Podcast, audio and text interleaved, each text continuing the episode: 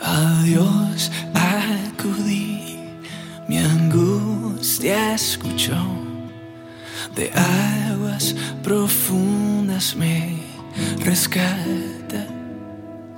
Llegó mi clamor a su palacio de cal.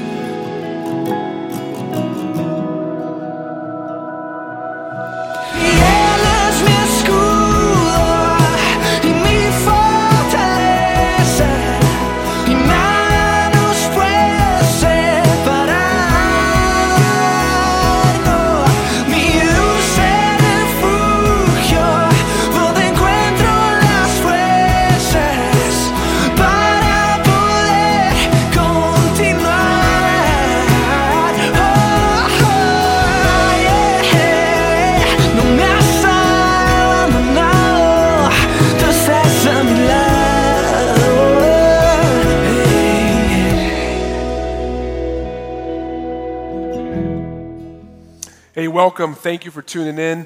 Today is week two of Making Our House a Home.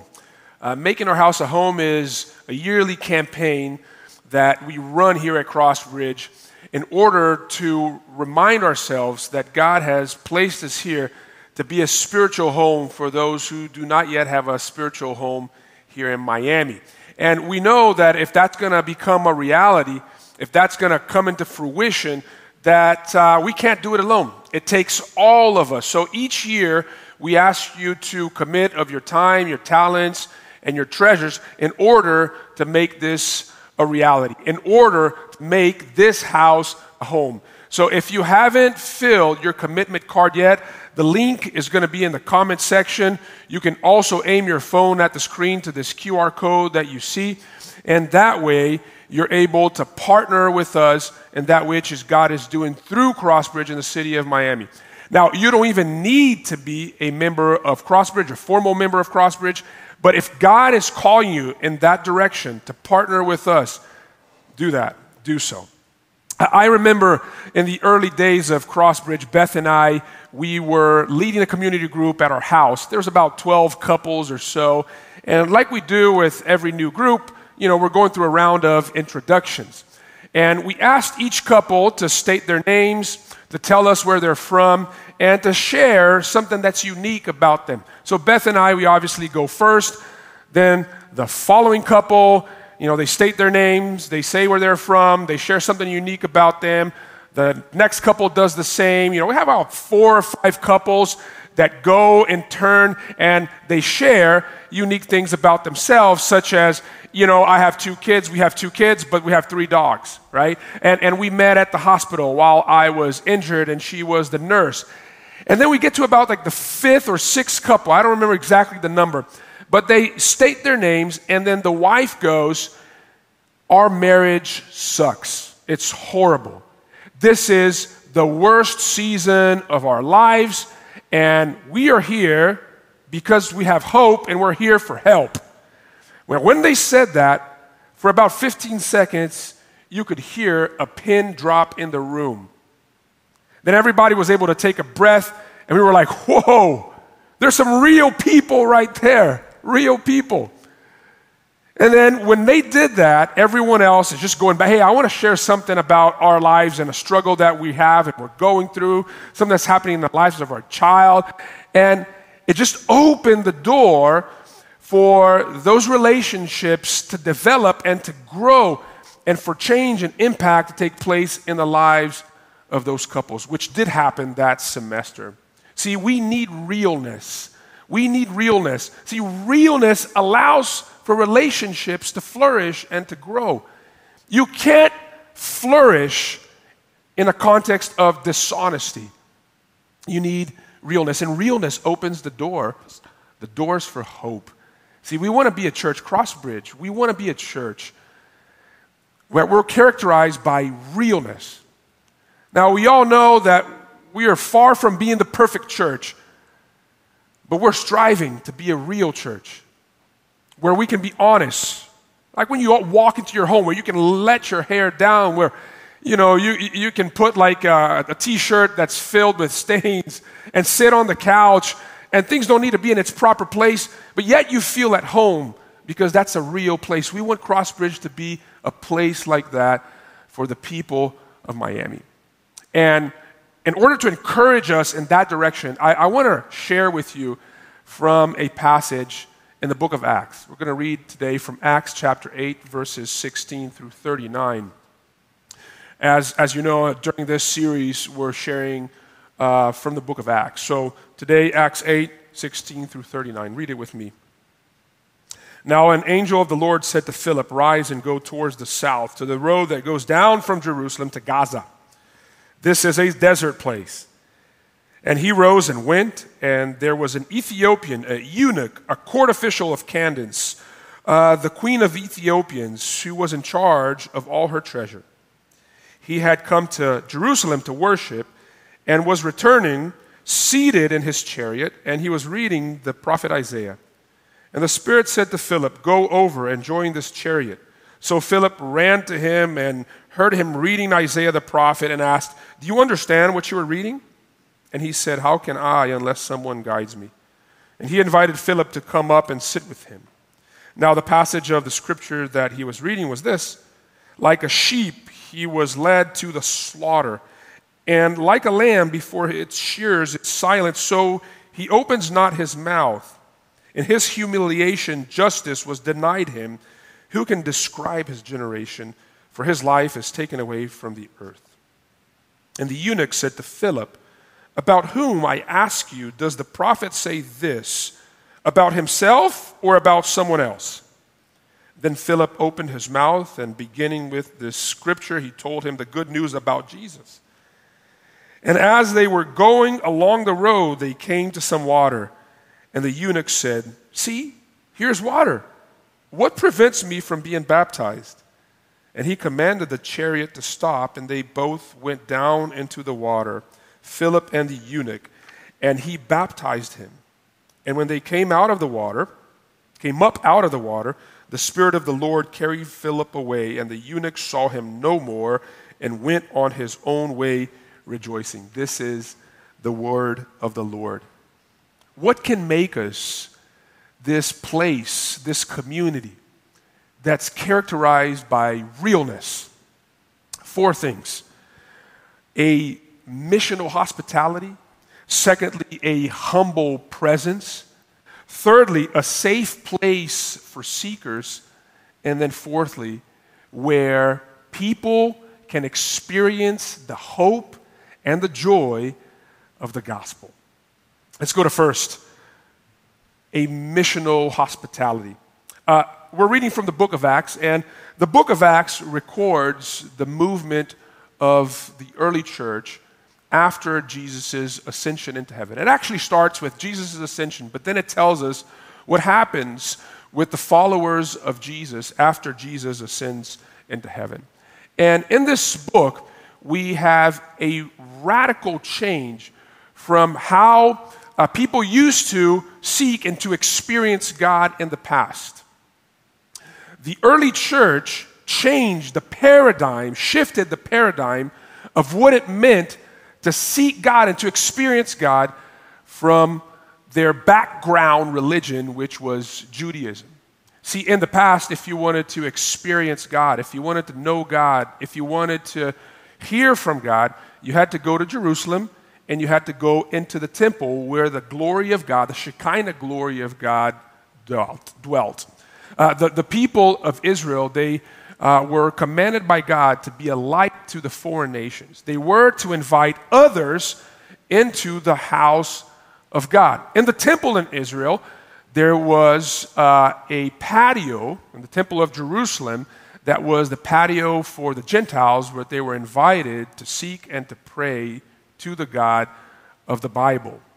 Now, with the coming of Christ, through the work and the ministry of Jesus, with the foundation, a formation of his church, of his people, it's, the shift changes from inviting people into the house of God to taking the house of God out to all of the people.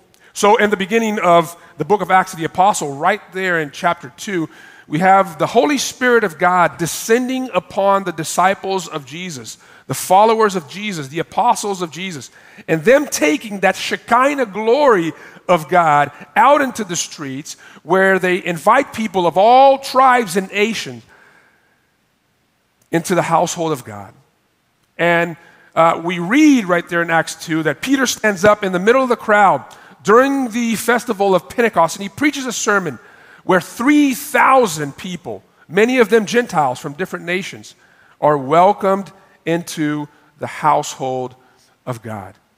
They are fulfilling the commandment of Jesus right in the beginning of Acts. In Acts chapter 1, verse 8, Jesus says, I want you to be my witnesses in Jerusalem and in Samaria and in Judea and at the ends of the earth. And that's why this angel of the Lord shows up to Philip in a, in a specific day where he was probably going about his own business and asks him to rise and to go. And that's why Philip obeys. Verses 26 and 27. Now the angel of the Lord said to Philip, Rise and go towards the south to the road that goes down from Jerusalem to Gaza. This is a desert place. And in, in 27, we read, And he rose and went. He obeyed because uh, God never calls anyone into his fellowship, into his family, into his household, into his home without the intention of sending them out. And so Philip goes. And, and the text tells us that he goes to this desert place. And I find this really intriguing. Sends him out into the desert place without describing to him what the mission was all about before the Spirit of God tells him to connect with this Ethiopian eunuch. He just sends him to the location where he ought to be the desert. I think about the. Uh, the vision and the mission of Crossbridge. See, God has placed us in this desert city. And you're hearing that, you're like, this city is not a desert, Pastor. We have beaches, there's a lot of water around us, we have palm trees, beautiful weather, beautiful people. This city is not a desert. But the Bible uh, gives us this desert metaphor so that we may understand that this world is not made to be home for us. We cannot be sustained. Our souls, our spirits, our hearts cannot be sustained. Our lives cannot be sustained by this world. And I, I, I think of Miami as a desert because uh, a desert is not a place that you go to to be, you travel through. This is what this character, this person here is doing in this passage. He is going back home. He had come to Jerusalem, but he is returning home. He's passing through the desert. It's a transient place. I think that Miami is a very transient city. One of the hardest things about doing ministry here in Miami is the fact that people are always coming and going. And we also uh, live in a very dry city. That's why I compare it to a desert as well. This is one of the most unchurched cities in the country where people are spiritually homeless. And the vision behind uh, our efforts in planting new churches and renewing churches and uh, bringing them together as a family in the different neighborhoods of Miami is because of that. Is because we are uh, called by God to take His hospitality, to extend His hospitality to people that are spiritually homeless. That's what we're trying to do right now with this online ministry. You know, the online space is a desert as well.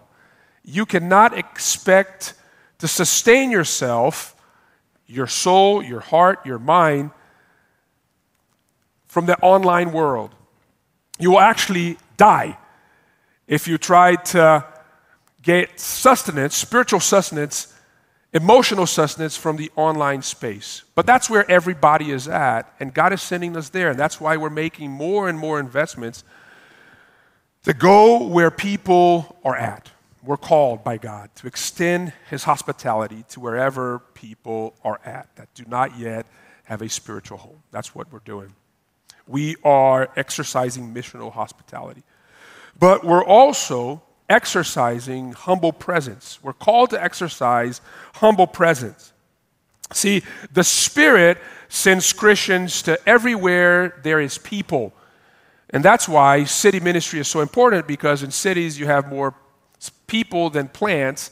There's a higher concentration of, of, of those who are created in the image of God, and therefore we ought to be where people are at. We read here in the book of Acts of the Apostles that, you know, that um, the, the disciples, they almost ignore the countryside, and their focal point for ministry is, is, is the largest cities, or the largest cities of the Greco Roman world. That's where Paul goes, that's where Peter goes to plant churches. Uh, the only reason why Philip finds himself here in the desert is because there is a divine appointment with a key individual that God will utilize to bring a whole people to him. So in verse 29, uh, the Spirit of God who sends us, who sends the church, who sends the followers of Christ to wherever people are at, says to um, Philip the following I want you to go over and join this chariot. There's this chariot riding through the desert with this uh, Ethiopian eunuch. And the Spirit of God says, I, I want you to run and catch up to the chariot. And I want you to run alongside or walk alongside. I don't know what speed they were going, but uh, the Spirit is very clear that Philip is to uh, trek alongside that chariot. Church, we are called to walk alongside people. And it's not about our pace, so we're not asking people to follow our pace. We're called to walk alongside them in their pace. That's what this text is showing us. I mean, if you're to run with your child, you are not going to ask your child to run at your pace. You are going to slow down and catch up to your child's pace. I remember uh, when I was training for a marathon a long time ago. I used to run. I, I, I don't run anymore. I, now I have bad knees. But there was an experienced marathon runner that said, Hey, I'll, I'll help you train. And uh, I was running with him uh, probably the first or the second time, and I noticed that, you know, we were going pretty slow, probably like eight or nine miles an hour. And I said, Do you run this slow? and he says, Of course not. But that's where I'm getting you started, right? I, he was adjusting to my pace so that I eventually can catch up to his pace. He was training, he was preparing me. And we're called to do that. We're called to do that with people that are different from us. It's easy for us to walk alongside those who look like us, who speak like we speak, who vote like us. It's very hard to walk alongside people who are very different from us. And this is always going to be a challenge in a city as diverse as us, as our city, because we have uh, very different ethnic groups around us, but God yet is calling us to walk alongside everybody. And we must make an effort to get out of our comfort zone and walk alongside people that are different from us as well. Uh, look at this, this passage. Look at all the different barriers that Philip had to overcome in order to build a relationship with this man, with this man. They lived in a time where people like Philip did not spend time or hang out with people like this Ethiopian eunuch. Uh, first, there was an economic barrier. We read about it in the passage. We read in the passage that uh, in his chariot, he is sitting down and reading a copy of the book of Isaiah. It's a scroll that he's reading. And, you know, obviously, if you were able to own a piece of literature like that in that ancient world, that meant that you were very wealthy because that was a very expensive piece of work. See, the copies of books of the Bible, they were translated by hand. So this was a very rare thing, and this man uh, had one, which meant that he was very wealthy. But we also learn uh, that he was of a different race. He was Ethiopian, he was African. He was a black man, and that he was a eunuch. What's a eunuch? I've been saying this throughout the, the beginning of the sermon, this part of the sermon, and you're like, what is that? What is a eunuch? A eunuch was somebody that uh, was a steward of great goods within the royal space of a nation or a country, but they were not family. They were not part of the royal family. They did not have royal blood. And in order for them to be trusted with the harem, with the women uh, uh, of, of, of the kingdom, uh, for them to be trusted with uh, the wealth of the king or the queen, they would castrate them for two reasons. First, uh, because uh, that way they would not be tempted and taken advantage of the royal harem, for instance. But also, I think it's, it's probably what's happening here in this case is that by being castrated, uh, they would uh, be able to do away with the temptation of stealing goods because they could not pass down to their inheritance, because they could not leave an inheritance. And so, because of his responsibilities, which the text tells us he was a court official of Candace, uh, the queen of the Ethiopians, and he was in charge of all her treasure. He was probably, uh, you know, the second most important person in, in the, that Ethiopian kingdom. Uh, he was, he was uh, castrated and he was a eunuch. And so here is Philip, who is a Greek Jew, a Greek speaking Jew, spending time building a relationship with a wealthy, sexually altered black Gentile. Think about that. These people would normally not spend time together, hang out. The only reason why this is taking place is because the Spirit of God, through the gospel of Jesus, intends to form a very unique community that would become a powerful witness of the love of God to the world of those days. And that's what the church became a diverse community where the races were at each other's throats outside. Within the context of the church, like I said last week, they were calling each other brothers and sisters and fathers and mothers. They were treating each other as family.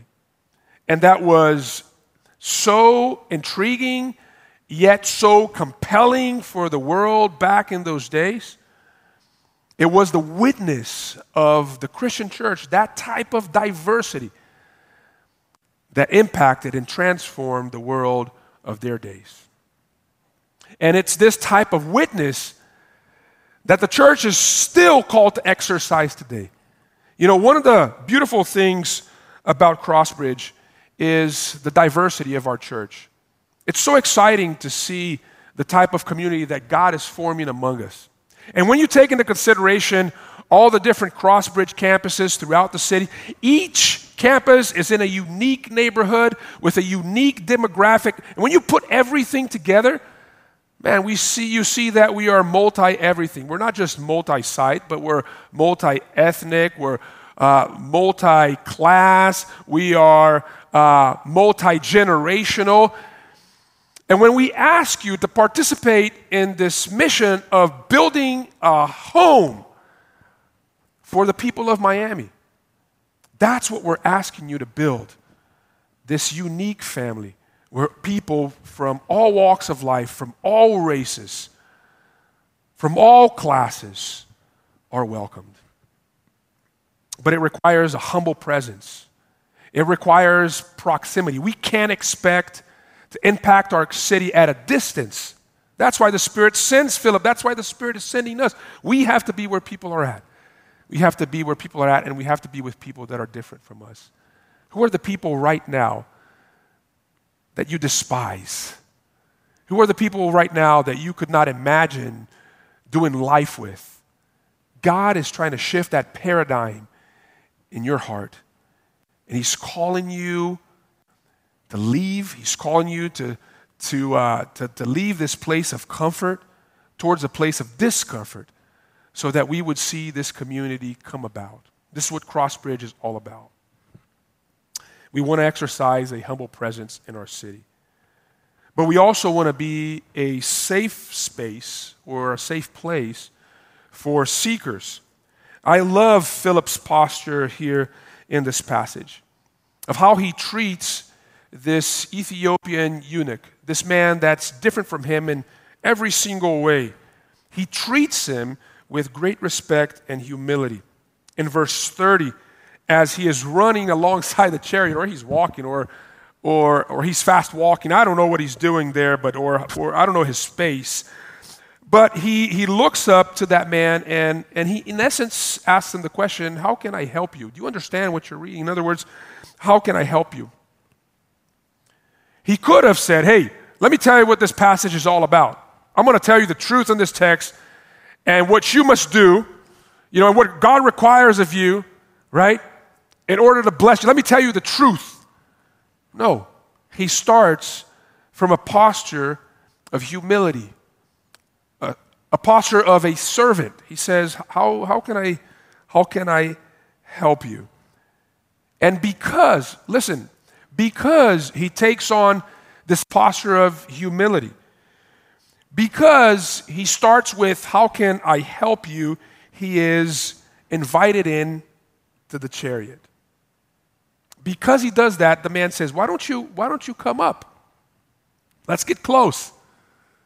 Get up. Church, we have to earn the right to be heard.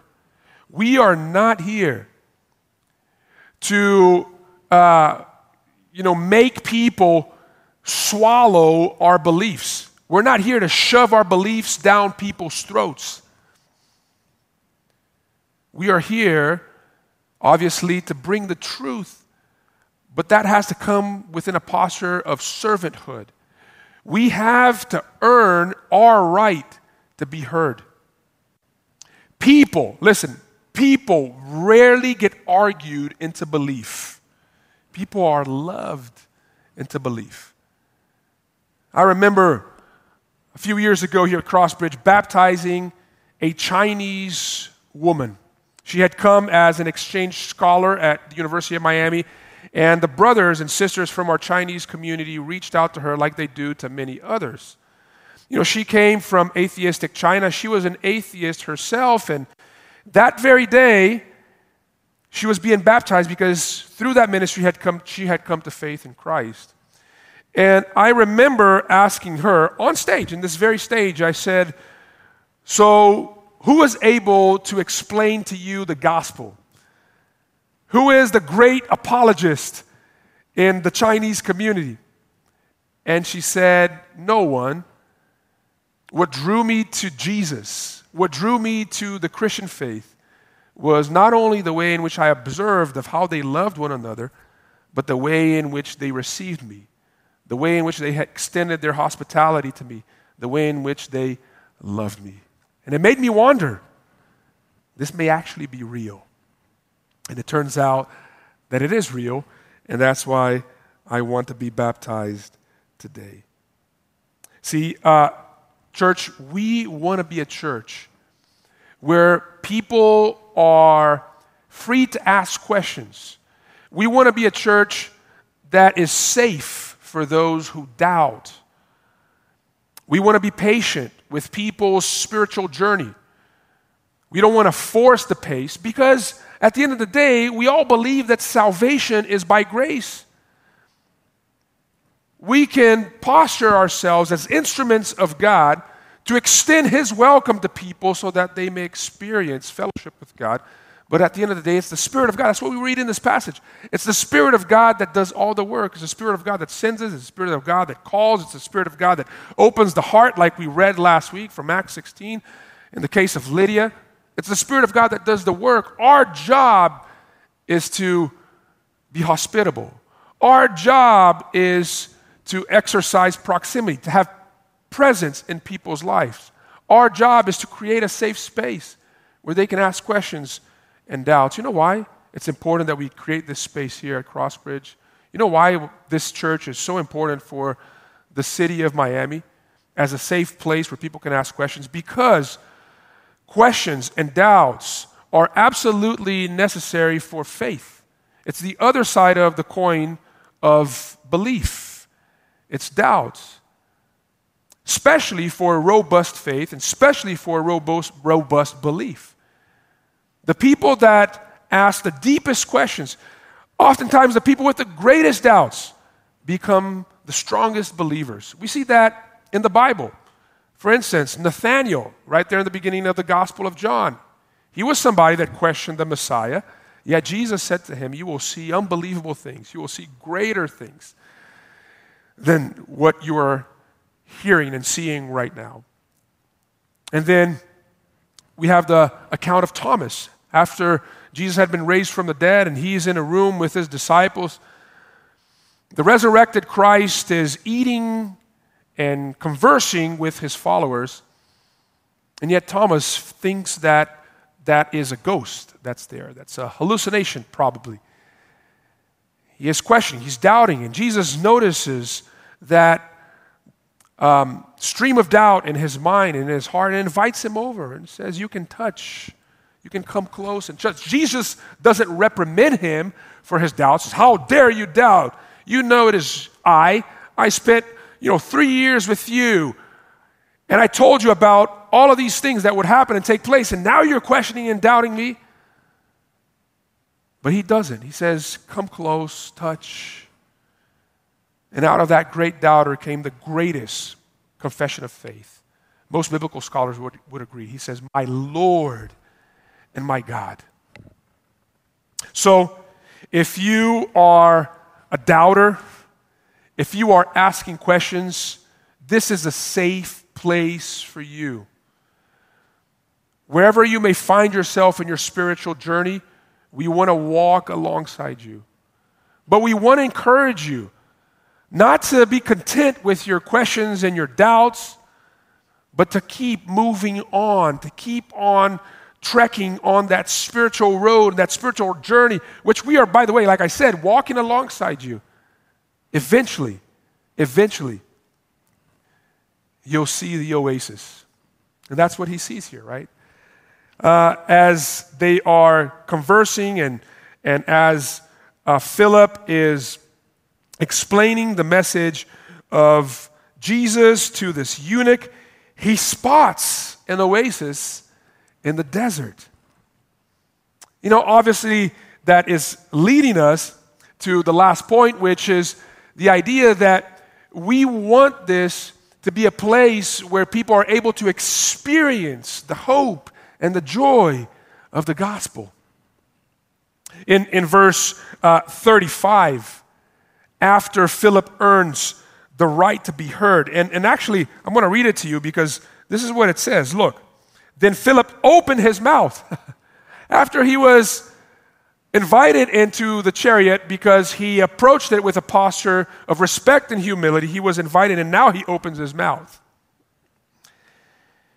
And he doesn't waste any time. The text tells us that he doesn't spend his time giving that man good advice of how to read and study that book. He goes straight to the good news. He doesn't waste time with good advice, he goes straight to good news. Then Philip opened his mouth, verse 35 still, and beginning with scripture, he told him the good news about Jesus. For the very first time, that intriguing passage of Isaiah that that man was reading began to make sense. For the very first time, that man heard the good news of God. He heard the gospel, because that's what the gospel means. The gospel means good news. He heard it for the very first time. He heard God welcoming him. The gospel became real to him. He heard it in two ways. First, he heard from Philip as Philip explained and pointed out Jesus in the Old Testament scripture, starting from Isaiah. Because, by the way, the Bible is about Jesus. The Bible is not about moral principles that we must adopt into our lives. The Bible is about receiving the good news that the Savior of God for the world has come in the person of Jesus. Every passage in the Old Testament and the New Testament points to Jesus. So that's what Philip does. And in that particular passage that they're reading from the book of Isaiah, he's able to show to that Ethiopian eunuch that Jesus identified with him. That is a passage that speaks of a man that uh, was not able to leave any heirs, to leave no descendants, because his lost, he lost his life at a very early age. And it's obviously referring to Jesus. See, the greatest sacrifice that that um, Ethiopian eunuch had to make for his work was to give up descendants. In order to have that position, he had to give up the ability to leave descendants on this earth. And it was a, an issue of great shame for him, as you could imagine, in a culture that highly valued community and family, where the value of the individual was ascribed by his family, by his clan. And because of his position, he had to give up descendants. But he's saying, you know, Jesus understands your pain. Jesus understands your shame because he lost his life at a very early age. He died at the age of 33 and he did not leave any earthly descendants. You know, a lot of people have a hard time believing that God can understand their pain, their shame, whatever they've been through or whatever they've been going through in their lives. And this is the difference between the gospel and all other religions. Because the gospel assures us and reassures us time over time that the God of Christianity understands every pain, understands every moment of suffering. He understands what it means to live the lives that we live because he himself felt all those pains in his own life. In the epistle to the Hebrews in chapter 14, um, the writer of Hebrews writes this, and this is from the message version. We don't have a priest who is out of touch with our reality. He has been through weakness and testing, experienced it all, all but the sin. So let's walk right up to him and get what he is so ready to give. Take the mercy, accept the help. Man, that was so refreshing for that man. It was as he was able to find in his desert soul an oasis at that very moment. Wow, the God of this Bible, the God of Christianity, he understands what I'm going through because he himself went through that. That was so liberating for him to listen and to hear that God had empathy, empathy towards him. But then, secondly, he hears the good news in another way. Not only does Philip explain to him the fact that Jesus identifies with him in his pain and his shame, but that Jesus became his substitute. See, the reason why Jesus was not able to live a long life the, the reason why he was cut short, he did not leave any descendants, earthly descendants, on earth, was so that people like this Ethiopian eunuch would have his hope, hopes restored, and he would be able to be a fruitful tree. Just a few chapters later, and I'm sure Philip went to this passage in Isaiah 56, 65, we read this promise. Check this out Isaiah 65, this is verses 3 through 5.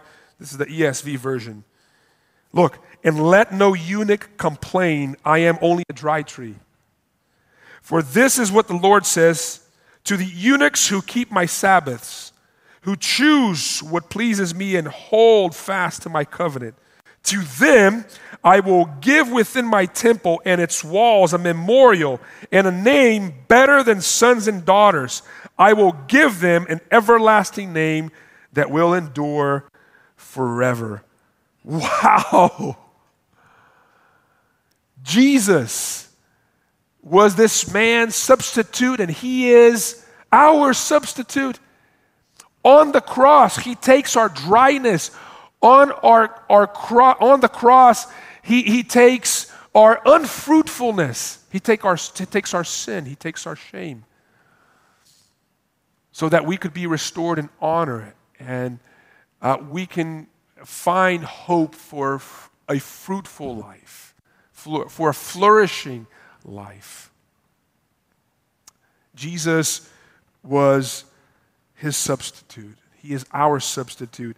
And at that very moment, I'm sure that when that man heard the gospel, the gospel became real to him because there's a difference between knowing the truth of the gospel and actually experiencing the gospel. There's a, truth, there's a difference between the gospel being true to us and being real to us. One thing is to know that honey is sweet, and another thing is to taste the sweetness of honey. This is something that Jonathan Edwards used to say. And when somebody experiences the gospel, it's because that truthful understanding of the gospel drops from the mind to the heart and it, it explodes, generating this contagious joy that comes out of our life. How does the passage end? The passage, the passage ends with this man's joy. He was coming back from a very disappointing trip. He had gone to Jerusalem to worship in the temple. We know that because of who he was and the, and the sexual, the sex altering surgery that he had gone through, he was not able to enter into the temple. And so he was coming back very disappointed and frustrated. And at that very moment, he experiences God's welcome into his life and he understands Jesus' identification with him and substitution for him, and now he explodes with joy. The last thing that we read is that he went on his way rejoicing. The gospel had become real to him. Let me say something to you today. If you lack joy in your life, is because the gospel is not real to you. Because one of the signs that the gospel is actually real to us is that it produces great joy in our lives. And we know what this man did with this joy, this contagious joy. He goes back, he goes back to Ethiopia, which probably be modern day Sudan. It was in a different space and location than it is today. And he becomes a fruitful tree there. Obviously, we know that he was not able to leave earthly descendants, but he leaves many spiritual sons and daughters. He is the father of what we know today as the Coptic Church, the Coptic Christians. Jesus restored the hope for fruitfulness in his life through someone that was obedient to be missionally hospitable, to be humbly present, and to be a safe space where someone like this Ethiopian eunuch could seek and could ask questions. I think about Miami 100 years from now, and I think about what our presence and our hospitality here today may bring to our future, to the future of this city. Imagine the impact that we could have if we continue to extend God's welcome in more neighborhoods of the city, if more people find their welcome in God's household through Jesus Christ, through our ministry here in Miami. Imagine the impact that we can have in the future. And we know that we cannot do it alone. And that's why we're inviting you to be a part of it as well. We're inviting you to invest of your time, of your talents, and your treasures so that we can make this house a home for the spiritual homeless of our city. May God bless you today. Will you pray with me? Uh, Father, we are grateful that because of Jesus, we are welcomed into your household. Uh, Father, allow us to uh, take to heart this strong calling that you have placed in our lives. Uh, Father, may we uh, be a people that's missionally hospitable here in Miami, that's humbly present amongst the people of Miami. Father, may we be a safe place where people can seek and ask questions and where they can experience the hope and the joy of the gospel in their lives. We pray this in Jesus' name.